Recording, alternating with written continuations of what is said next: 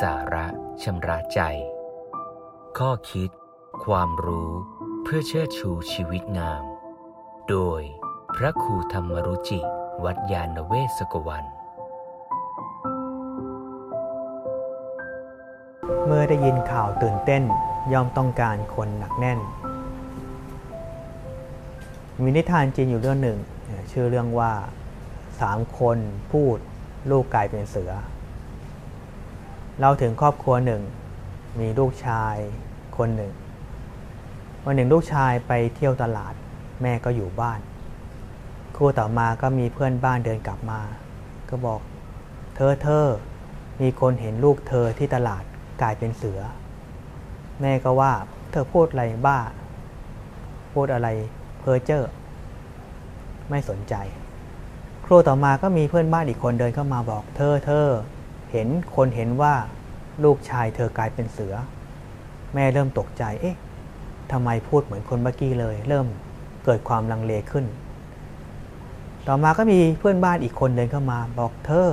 มีคนพูดใหญ่โตเลยว่า เห็นลูกชายเธอกลายเป็นเสือที่ตลาด แม่ก็เริ่มใจคอไม่ดีแล้ว เริ่มหวาดกลัว ต่อมาเมื่อลูกชายกลับมาบ้าน แม่เห็นลูกชายก็ตกใจกระโดดหนีออกจากบ้านไป นิทานจีนเรื่องนี้ก็เป็น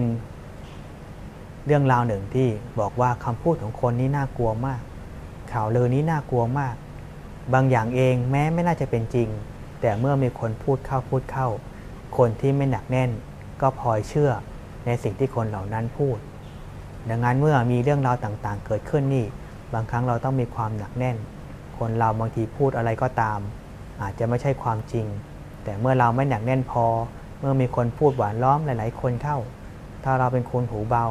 เราก็พร้อมเชื่อ คิดว่าเอ๊ะคนพูดตั้งหลายคนทำไมจะไม่จริง แต่บางอย่างที่คนทั้งหลายเชื่อหลายคน ก็อาจจะไม่จริงก็ได้ เนื่องจากเขาอาจจะมีผลประโยชน์ มีความต้องการบางอย่าง หรือความเข้าใจผิดบางอย่าง สิ่งที่เราเห็นทุกวัน สิ่งที่เราคิดไม่น่าจะเป็นอย่างนั้น บางครั้งก็ถูกปั้นแต่งถูกปรุงแต่งมาเพื่อให้เราเชื่อผิดผิดดังนั้น ข่าวสารข้อมูล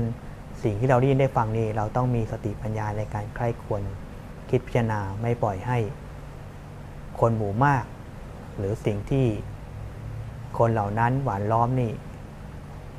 เป็นทั้งหมด แต่เราต้องมีสติปัญญาในการวินิจฉัย แล้วก็ใคร่ควรสิ่งเหล่านั้นให้ชัดเจน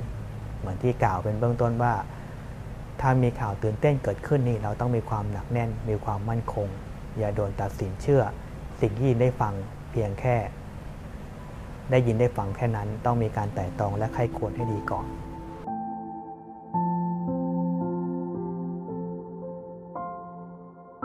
ติดตาม